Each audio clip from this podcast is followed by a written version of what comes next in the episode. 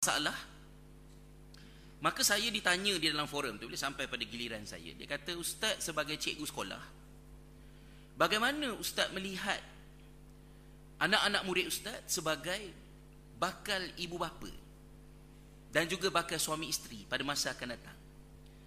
Kita mungkin tengok anak murid kita kita tengok anak-anak kita sebagai dia ni nanti besar kerja apa gamaknya dia ni? Kerja doktor ke cikgu ke kerani ke meniaga sendiri ke kita duk fikir yang tu. Tapi mungkin kita terlepas pandang tentang anak-anak kita ni pada suatu hari nanti mereka akan menjadi suami dan isteri. Mereka akan jadi ibu dan dan bapa.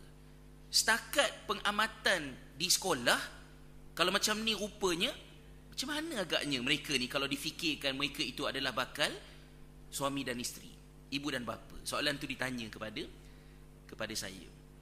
Jadi bila ditanya tu dia menarik perhatian lah sebab kalau kita tengokkan anak-anak kita dan kita fikir mereka ni bakal suami dan bakal isteri tak relevan dah kerunsingan akhirnya berapa A periksa tu.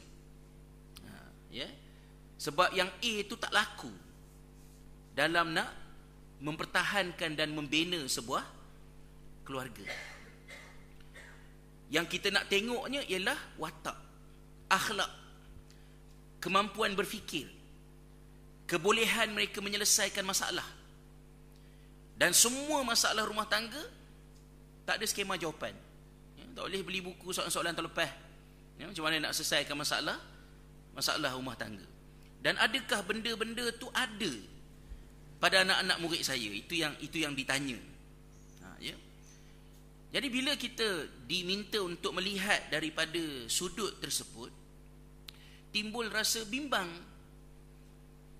Ya, saya dengan pelajar-pelajar di sekolah dari semasa ke semasa saya tahu bahawa pelajar-pelajar di sekolah saya adalah pelajar sekolah agama menghafal al-Quran.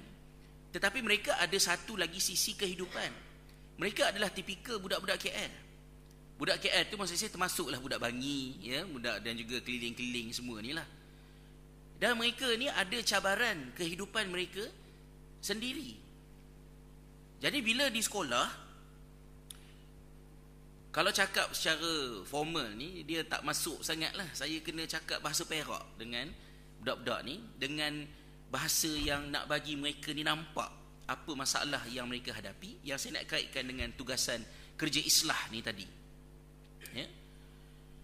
Saya telah ceritakan uh, dalam kuliah yang terakhir itu tentang perbualan saya dengan anak saya uh, saya minta dia terjemahkan dalam uh, masa keluar dekat radio tu lagu Bruno Mars ya Talking to the Moon. Saya tanya tajuk lagu tu Talking to the Moon tu kalau terjemah dalam bahasa Melayu apa dia?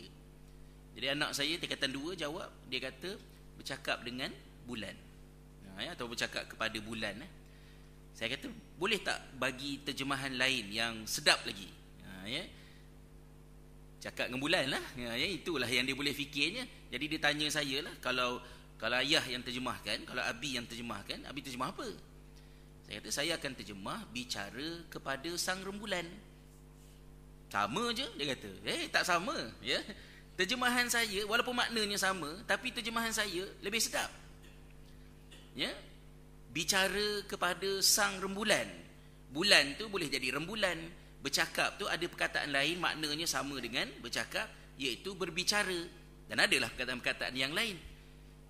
Jadi apa poinnya jadi saya beritahu pada anak saya bila kamu tak boleh nak terjemahkan tajuk lagu tu kepada kepada perkataan yang lebih kepada ayat yang lebih cantik inilah bukti paling kuat kenapa kamu tak boleh bercinta.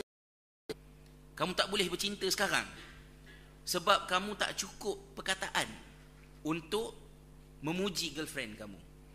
Ha, ya. You ni cantik lah. Okay. Next. Dah tak tahu nak cakap apa dah. Ha, ya. Tapi kalau saya bercinta, saya cakap pada anak saya, saya boleh tulis surat cinta tiga kajang. Saya puji girlfriend saya. Hidung bagai mancung bagai seludang, pipi bagai pauh di layang, ya, bibir delima merkah, rambut ikal mayang, betis bagai bunting padi. Kata-kata Melayu tu kan ya. Siaplah tiga kajang.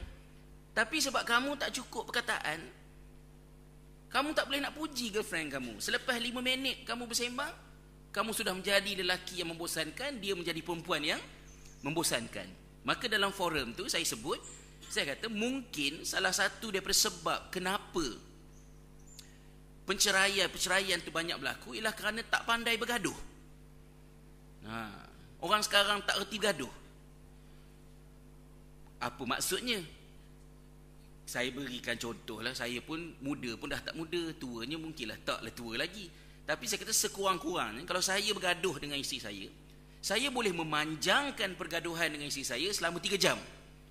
Lepas ni satu, satu, lepas ni satu. Ini jawab, ini, ini penjawapannya, ini hujahnya, ini ini dif, Sampailah hujung akhirnya.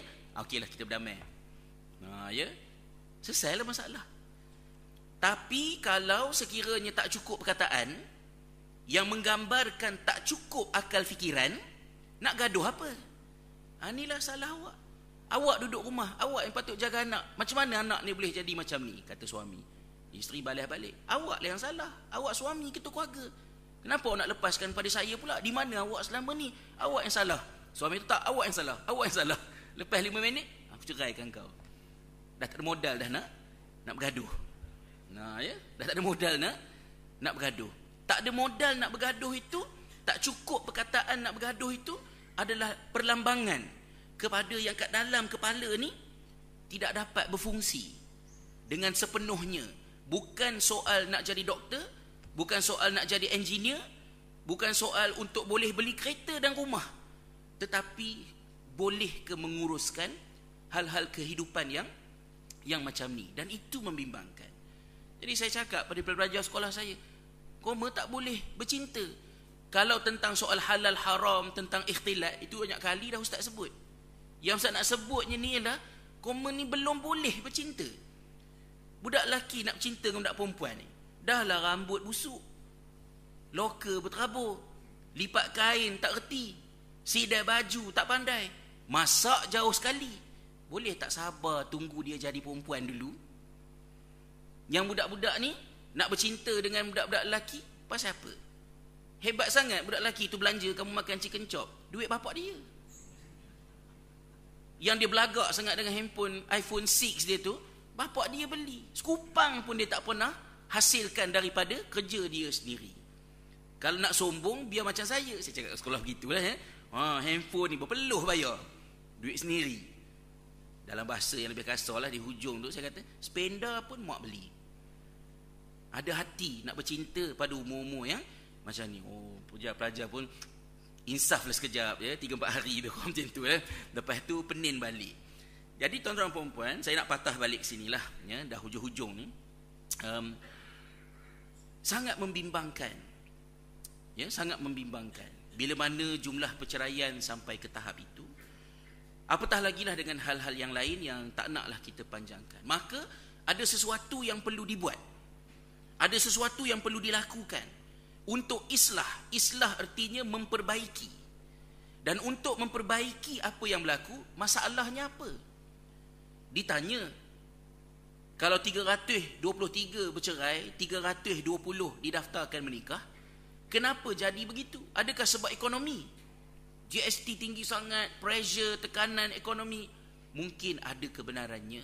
Tapi masyarakat kita pernah hidup di zaman yang jauh lebih susah daripada keadaan yang ada pada masa ini. Tapi dia tak jadi macam tu. Dan itu menimbulkan kekhawatiran. Bila kita sungguh-sungguh fikir dan kita rasa masalah tu bukan lagi bukan lagi masalah ekonomi, bukan lagi masalah politik, tetapi masalah yang mendasar. Masalah yang jauh lebih ke dalam daripada kehidupan awam kita dan masalah itu ada kaitan dengan kemanusiaan anak-anak kita. Ada sesuatu yang mungkin tercicir daripada apa yang patut dikembangkan. Iaitulah tentang akal fikiran dia. Ha, ya, tentang